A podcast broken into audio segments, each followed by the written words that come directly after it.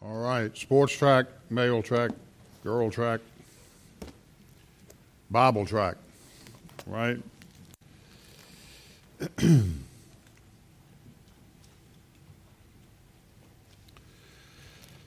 Sorry, that's okay. Sometimes I have to do the dishes too, so that helps.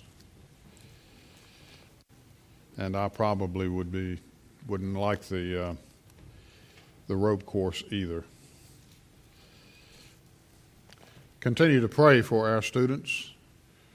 What a great blessing Vance and Stacy are to lead them, and then of course for growth in godliness in our students. One of the great things is that most of our students and youth that go through, that graduate,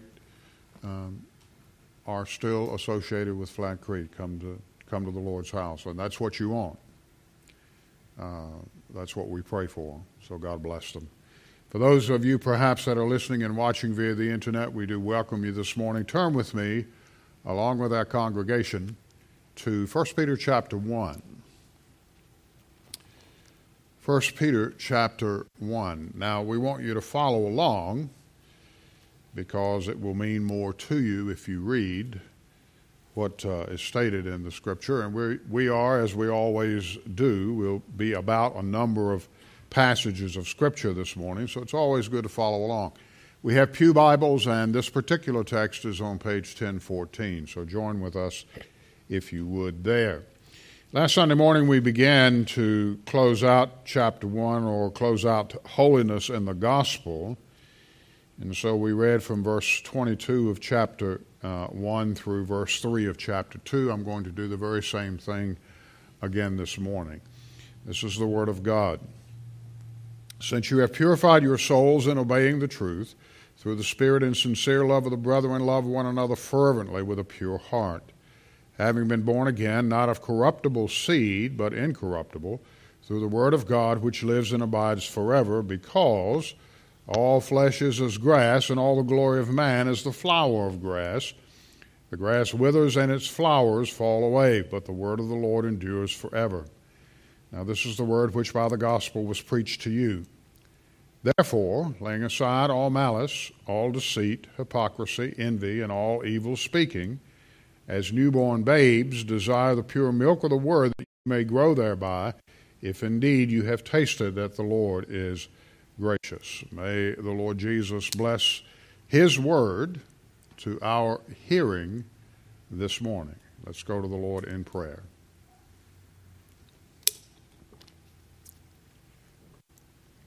Father, what we do not know, teach us. What we do not have, give us, and make us like Christ. In Jesus' name we pray. Amen.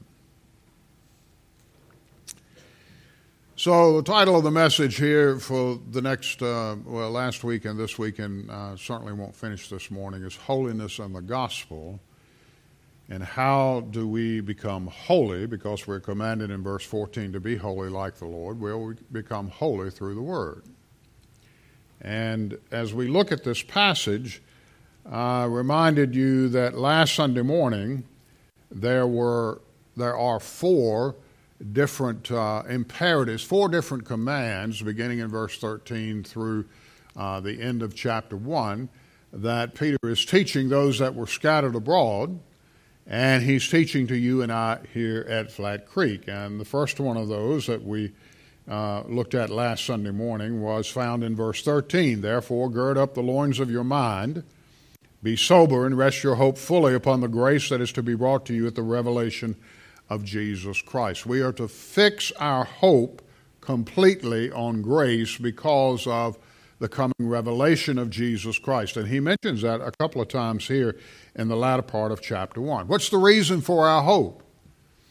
Well, the first thing is, in verse 13, our hope rests on grace. So the reason for our hope is the grace of God.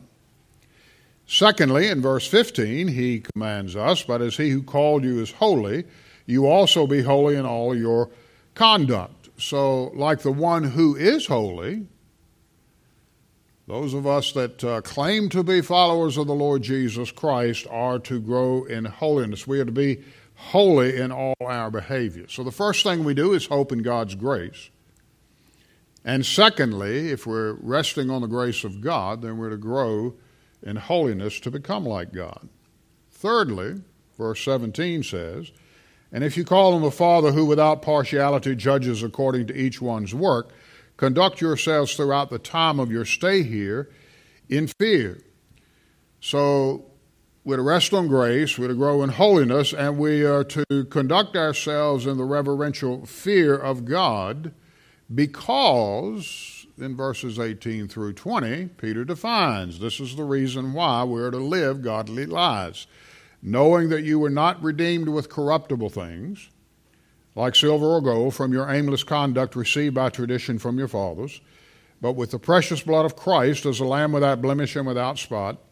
He indeed was foreordained before the foundation of the world, but was manifest in these last times for you, who through him believe in God, who raised him from the dead. That is a central element of Peter's writing. We will see it a number of times through both of his epistles. And it is the key element of the gospel. No resurrection, no gospel. The crucifixion would have been null and void without the resurrection. But we have been blessed, and Jesus was raised from the dead. God did give him glory, as Peter writes, so that your faith and your hope may be in God. Now that brings us to verse 22. First slide, if you would. 139, brother, thank you. Let's see.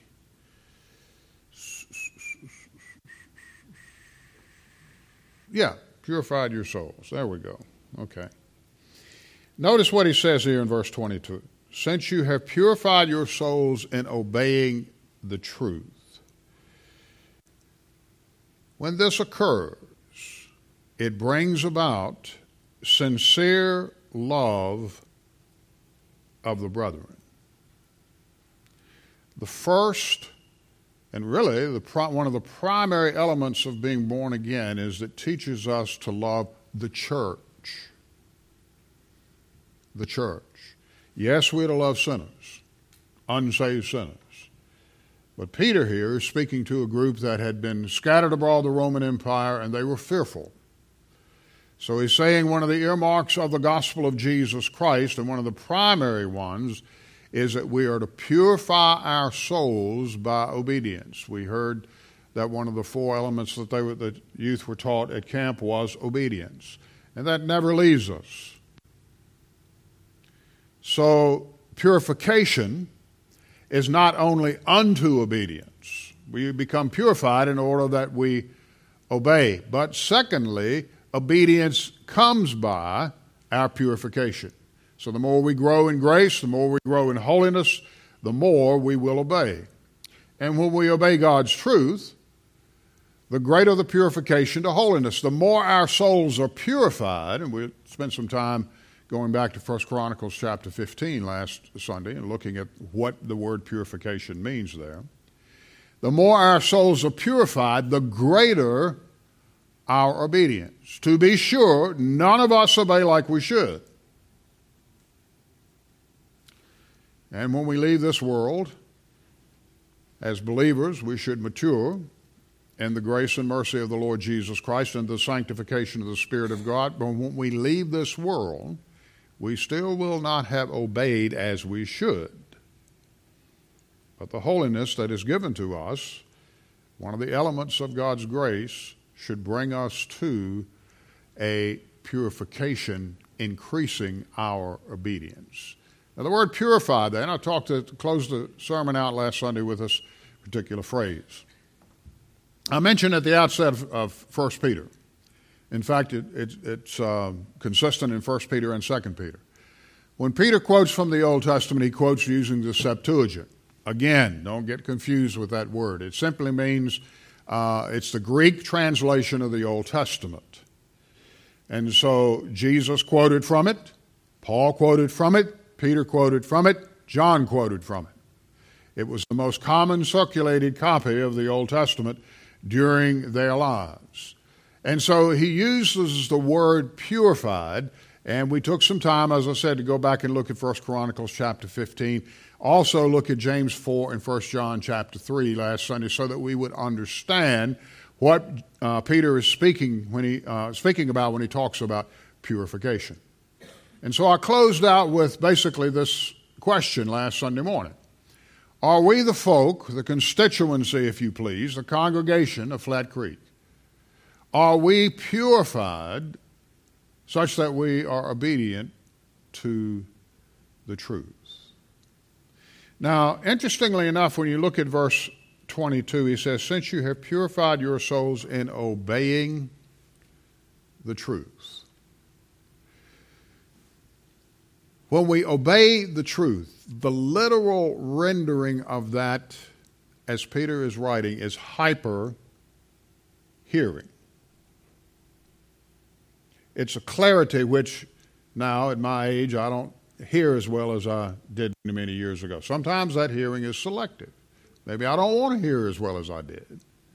And sometimes we come to the house of the Lord and we look at the preacher and we never think or never hear what is being said. Well, that's not hyper-hearing. So the understanding of hyper-hearing that Peter is writing about is hearing beyond the simple sensory practice of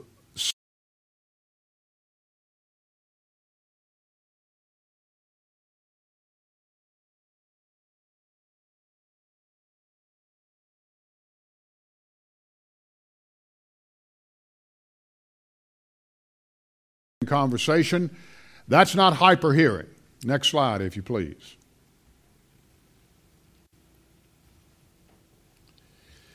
Hyper-hearing is he that has ears to hear. Notice that second bullet. God wants hearing not only in the physical ears, but he wants it in the ears of the soul. He wants the word to reach down and change us, and that doesn't happen with just cursory hearing. Sometimes you're outside, sometimes you may be in the house, something may fall, you may hear some a dog bark or whatever, and it takes you by surprise, you become startled and you jump. And that's because the sound, it was an unexpected sound that reached your ears. What happens when this occurs? You become a lot more alert. That's the defense response that the Lord has given to us. So we become alert. And what Peter is saying here is be alert to what is being said. And then he follows with this grand description about the Word of God. Now, look at verse 22, if you would. "Since you have purified your souls in obeying the truth through the Spirit in sincere love of the brethren, love one another fervently, with a pure heart." So what's being said here? Well, there's a couple things. First bullet, the two words for love that Peter is using. He says in the beginning of this verse, he says you need to have sincere love of the brethren. What is that? That is the Philadelphia type of love. It is the familial type of love. It's the love that is in the family. And then he goes on to say, love one another fervently. So he's stepping from the Philadelphia type of love, that's the word that's used there, to the love one another fervently, or the agapeo, the divine moral love. So yes, we're to love each other as a family. We talk often about Flat Creek being the Flat Creek family, and that's important. Families are important to God.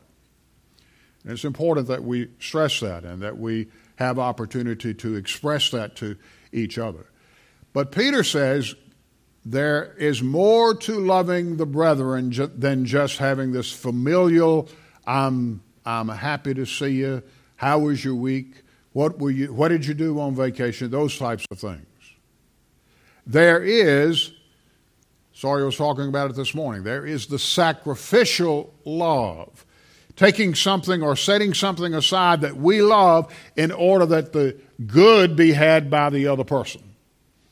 And that's what Peter is saying here. So he says to love fervently.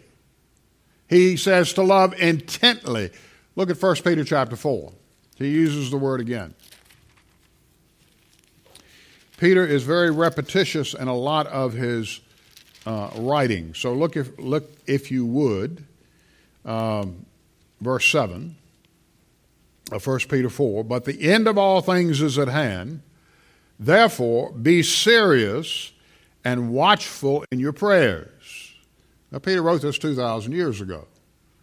And 2,000 years ago, Peter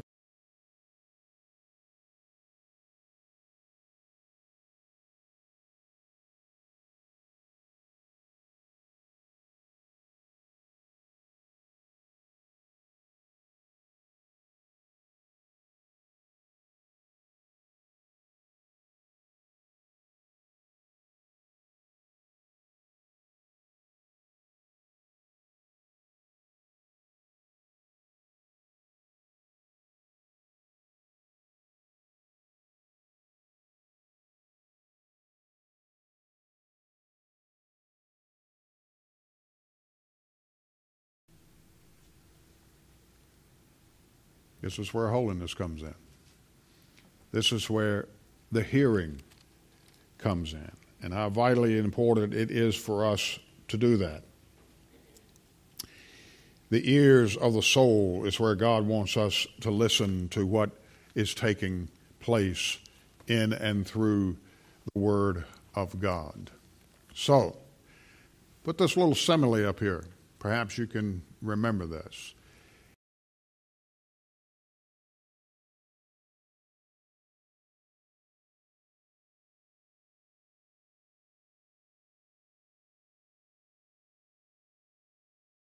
I am the gospel. I am the good news. It's not a formula. It's not a procedure. It's the person of Jesus Christ.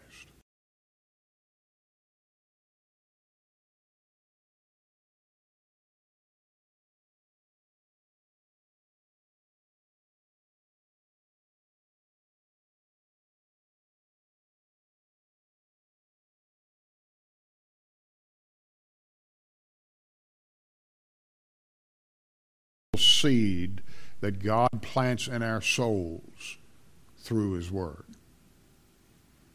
No truth, no purification. But no truth, K-N-O-W, no truth, then you will know purification. You will grow in holiness. Now, suffice it to say, our culture is against the ideas. It is antithetical. Objective truth in our culture today is antithetical. In other words, people don't really believe in objective truth. It's my truth, and my truth differs from your truth. Well, objective truth doesn't change. It does not change. You hop on an airplane, you take a trip from point A to point B. If you decide to jump out of the airplane, the objective truth of gravity will probably take your life. And whether you agree with that or not means a great deal. And so the objective truth that we see here in the New Testament, the truth that Peter is talking about, is important because around us, our kids, our youth, our students, our young adults, our median adults, senior adults, we are surrounded with people that do not subject themselves to objective truth. It permeates our society. And so the biblical truth is always objective. And from verse 17, we learn that God is an impartial judge.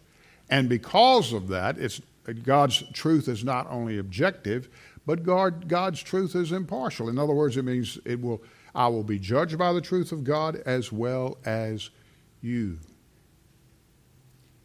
Now, one of the things that truth does, one of the things that the objective truth of God does, is it binds our consciences.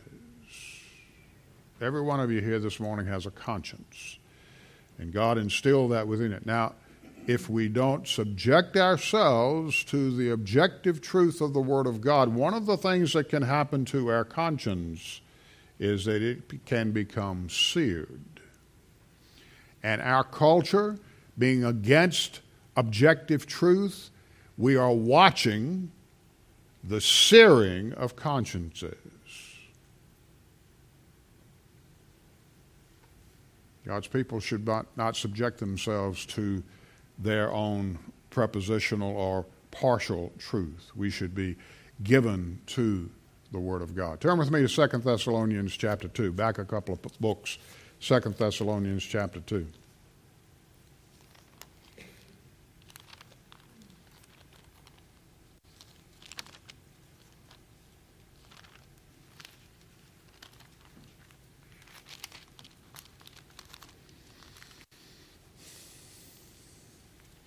Paul is here writing to the church of Thessalonica about the events of the last times. We talked about this. We learned about this in our Sunday school class this morning. Look, if you would, at verse 9.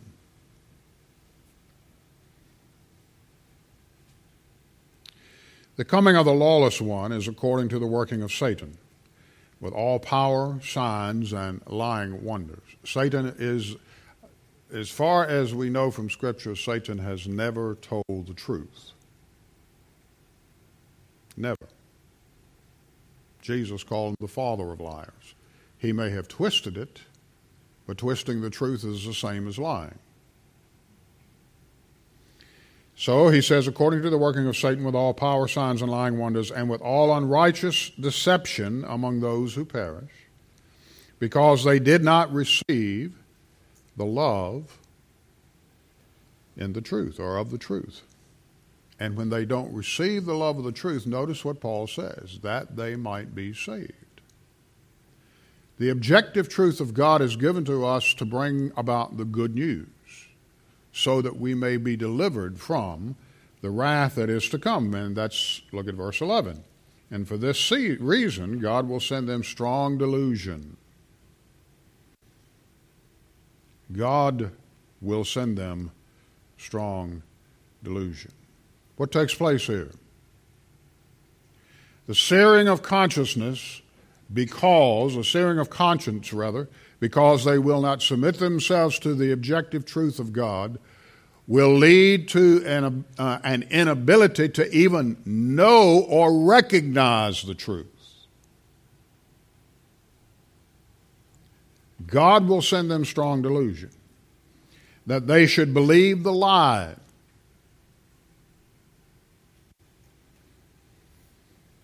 Who did not believe, that they all might be may be condemned, who did not believe the truth.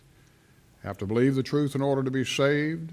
You have to believe the truth in order to not be deluded in our present culture or in the culture that is to come at the last time. Who did not believe the truth but had pleasure in unrighteousness. The searing of consciences. Now, that can be avoided by submitting ourselves, by obeying the truth of the gospel. Next slide, if you would, brother. Now, here's one of the earmarks, several earmarks here, of what we're talking about this morning. Pay special attention to this. It is not enough simply to hear the truth. Hearing the truth doesn't change. It's not enough just to recite the truth in biblical creeds or memorize Scripture. It is not enough to affirm our agreement with the propositions of truth. Peter says that believers are to hyperhear the truth and obey it. Hearing it does not change us. Hearing is the agency that will bring about change, but just hearing it alone, just reciting it alone, just memorizing it alone, without the ears of the soul responding,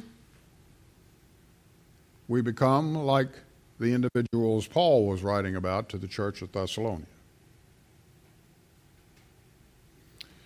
Now, in order to obey the truth, it comes about by the Spirit of God. The Spirit of God is the author of the truth of God. He's the author of the Word. He is the active agent that brings us the Word. Jesus is the living Word. And the Holy Spirit looks to Jesus, and from Jesus and the teaching that we have from Him, and the thoughts of God that began with, as Moses began to pen Genesis chapter 1, and when John completed that in Revelation 22:21, this is the whole compendium, if you please, of what God wants us to know. It's certainly not everything God knows, but it's what God wants us to know in order that we obey this objective truth. And this obedience that Peter is writing about only comes about by the Spirit of God. What Paul wrote about in 2 Thessalonians, what Peter is writing about here in 1 Peter, he's talking about sanctification. Growth in holiness is just sanctification. And it's always dependent on the work and the energy of God's Spirit. It requires the Spirit of God. When you study the Word of God, one of the first things that I do when I sit down to begin to put together the notes that I've looked at and made notes about the entire week in order to try to put these into some type of logical fashion, if you please, is to pray, God the Holy Spirit, give me insight into the truth, because you are its author. You're its author. I'm not. I'm the recipient. I'm not the author.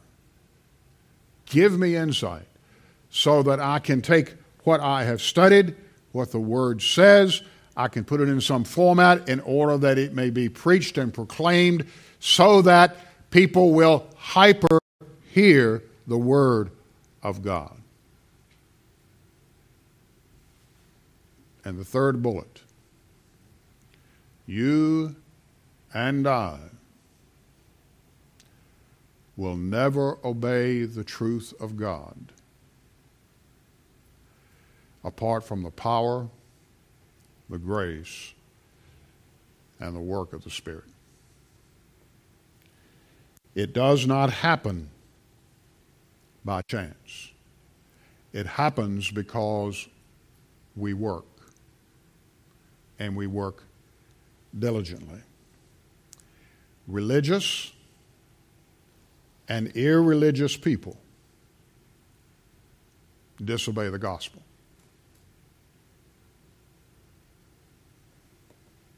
Read the Gospels. Which sect of the Jews were the greatest enemy of Jesus? The religious people. The Pharisees. They did not obey the gospel. Religious and irreligious people disobey the good news of the gospel. Moral folk can be just as far from God as agnostics, atheists, and unbelievers. It's not simply enough to hear. It's not simply enough to recite. It's not simply enough to affirm our agreement with the propositions of truth contained in that. We must obey the truth.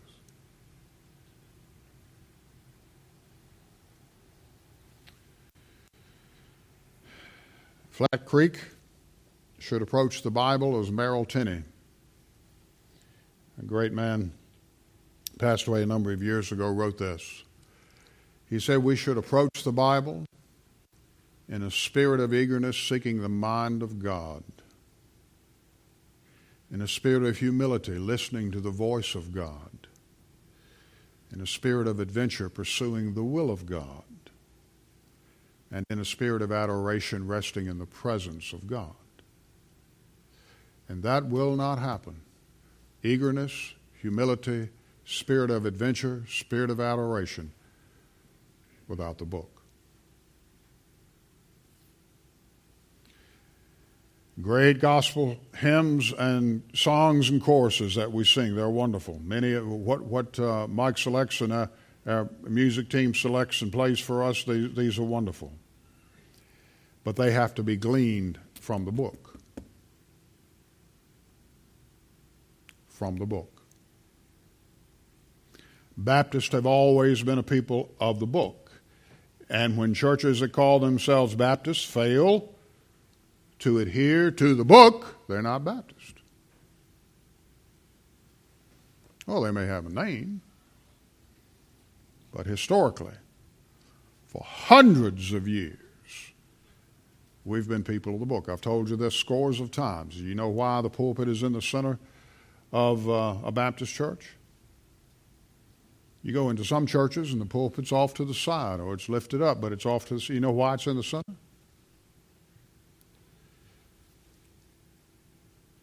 Because it's where the book is proclaimed. That's what we want. That's what we desire. The spirit of eagerness to seek the mind of God. Spirit of humility to listen to the voice of God. Hyper hearing. A spirit of adventure so we pursue the will of God. And we're not going to pursue the will of God if we don't know the Word. Oh, we may go off helter-skelter. Well, God told me to do this. I mean, how many times have you heard, well, you know, I'm living with a person because God told me. No, He did not. He did not. Hey, God told you. Your God. But not the God of the Bible. God help us and forgive us of our insincerity about the Word of God. Next slide, brother. We're going to close with these 5 this morning, 5 reasons for purification when obeying the truth. So I think there's a couple of slides here, so bear with me. The first reason for our purification, he says, purifying your souls by obeying the truth. The first reason is that when we obey the truth, we are, look at verse 23, we're born again. Now, we won't make it to verse 23, or at least in any detail this morning, but one of the things I want you to see is that you have been born again not of corruptible seed. The Word of God is spoken of often in the Bible by the use of the word seed. It's analogous to the Word of God. And then Peter does an amazing thing. He quotes from Isaiah 40, which we may or may not get there this morning. But in Isaiah 40, Isaiah is writing to the Hebrew people about returning to the Word.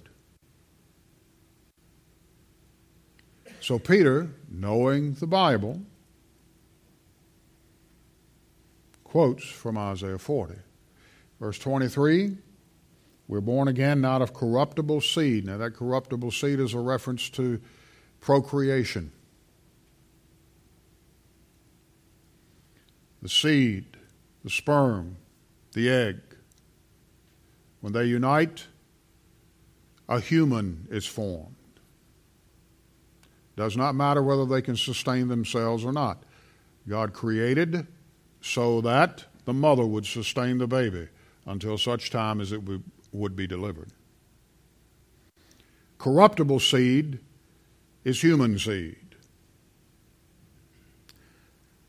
And the Bible is not human seed. It is incorruptible. It will never die. Heaven and earth, Jesus said, shall pass away. But my words will endure forever. That's comforting for the believer, and that's shocking for the unbeliever. We're born again. We're regenerated. We're born from above through the incorruptible seed of God's word. One of the great messages that Billy Graham preached a number of years ago from John 3, and he brought in Titus chapter 3 as well. He talked about being born again, being born from above, being regenerated. Secondly, one of the reasons for our purification when we obey the truth is when we obey the truth of Christ, we believe. Turn to Romans chapter 10. We've looked at this. We preached through this, obviously, when we were in the book of Romans, Romans chapter 10. Romans chapter 10 is the responsibility of man, what we are to do with the truth of the gospel.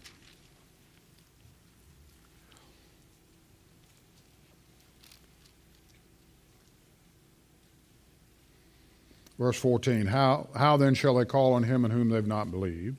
How then shall they believe on him of whom they have not heard? How shall they hear without a preacher? And how shall they preach unless they are sent? As it is written, how beautiful are the feet of those who preach the gospel of peace, who bring glad tidings of good things, but they have not all obeyed the gospel. For Isaiah says, Lord, who has believed our report? So then faith comes by hearing, and hearing by the word of God. We believe through believing, gifted of faith by the word. We obey the gospel when we believe it. That's the first step. Every proclamation of the person and work of Jesus implies that the hearer should trust and obey. What a marvelous understanding of that great hymn. Thirdly, when we obey the truth of Christ, we accept as true the panorama of his person. Everything that the Bible teaches about Jesus, from his pre-incarnate, from the Christophanies that are seen in the Old Testament, all the way through to his incarnation, to the virgin birth, to his sinless life, through his preaching, through his teaching, through the almost 40 miracles that we have recorded in all of the Gospels, through his betrayal, through his insufficient trial, through his persecution, through his torment, through his passion. Everything about Jesus. He is God's appointed.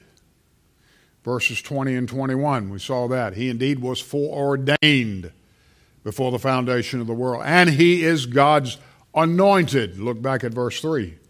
Blessed be the God and Father of our Lord Jesus Christ, who according to his abundant mercy has begotten us again a living hope through the resurrection of Jesus Christ from the dead. He's both appointed and he's anointed. And we obey the truth when our faith and hope rests in him. Look over at verse 24 of chapter 2. Where Peter writes, who himself bore our sins in his own body on the tree, that we, having died to sins, might live for righteousness, by whose stripes you are healed. Fourth, when we obey the truth of Christ, we are equipped to understand the authority of God's word. This is one of those great blessings of God that we miss. The more we spend time in the Word, the more that we listen to good teaching and preaching, the more that we read good books that teach us about who Jesus is and about the nature of God and who we are, the more we are equipped to understand the authority of God's Word.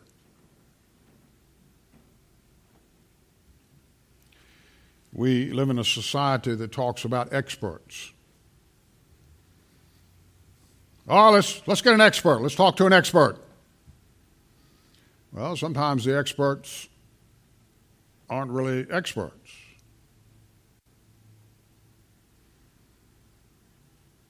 In order for us to grow and to understand the authority of God's word, we will need to obey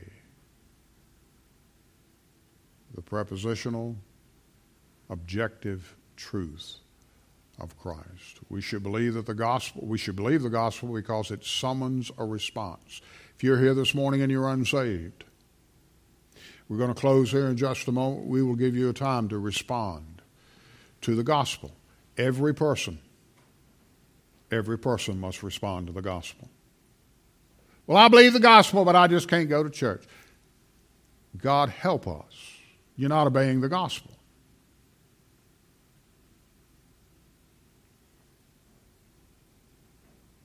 We should believe the gospel because it summons a response. And this applies for unsaved. It applies to saved. The word never returns void. It accomplishes what God intends for to accomplish through His Spirit. And that response is obedience. The Spirit gifts us with faith that passively saves. Next slide. We looked at 4 reasons for our purification. We look at the 5th one here in just a moment. Faith is not just passive. Oh, I believed. No, faith is active. Peter would use this phrase from Joel chapter 2 as he preached on the day of Pentecost. And he said, "And everyone that calls upon the name of the Lord will be saved." Do you understand that's found in the Old Testament? Peter didn't make it up in Acts chapter 2. He was preaching from the book of Joel. Everyone that calls on the name of the Lord will be saved. There's no exclusion. You know who puts the exclusion there? We do.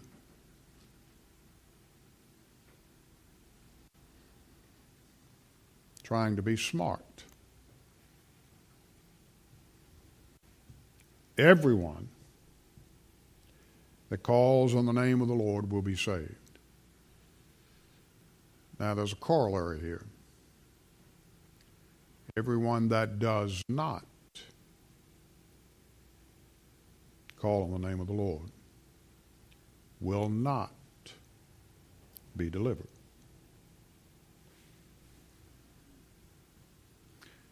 Romans 1, verse 16, Paul, in the introduction to that great epistle, said that the gospel is the power of God for salvation to everyone that believes. To everyone that believes. There's a corollary there.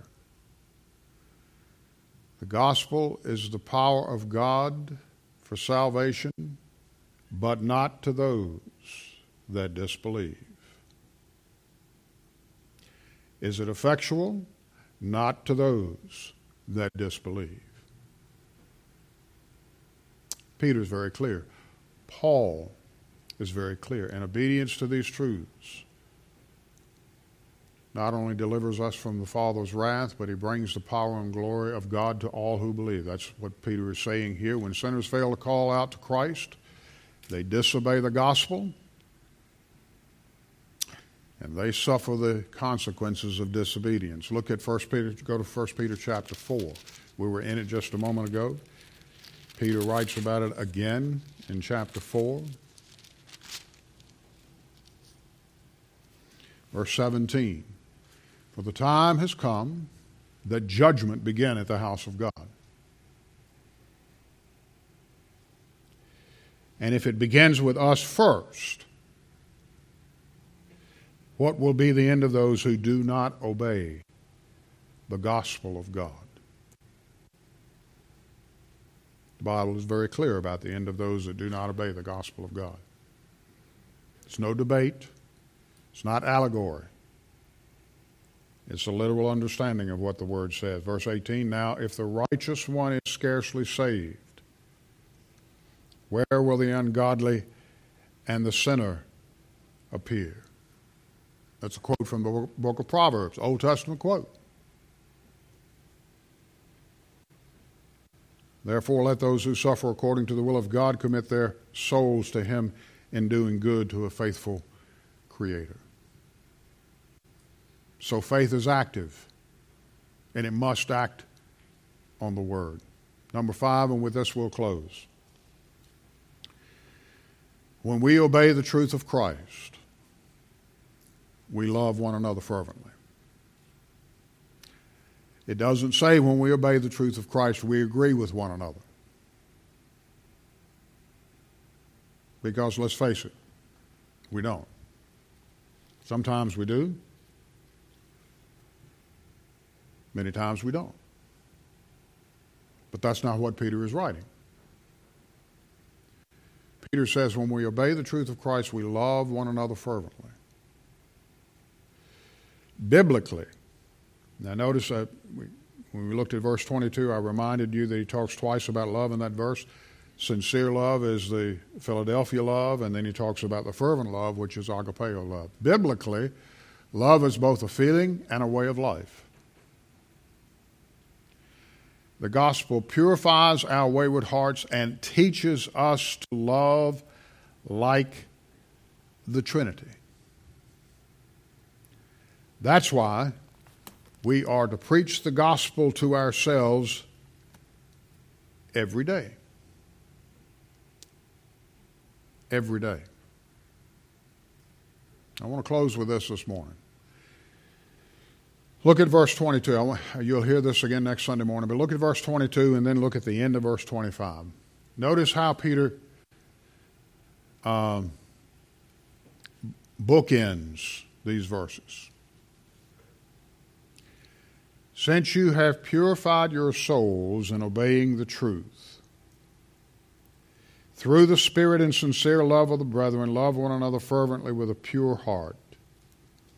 The latter part of verse 25, now this is the word which by the gospel was preached to you. How do you do that? This is the word which by the gospel was preached to you. Peter's not exhausting everything that the Spirit of God has given him, but he is declaring to us. Believers are to preach the gospel to ourselves every day, and unbelievers are to respond in obedience to the gospel when it's presented.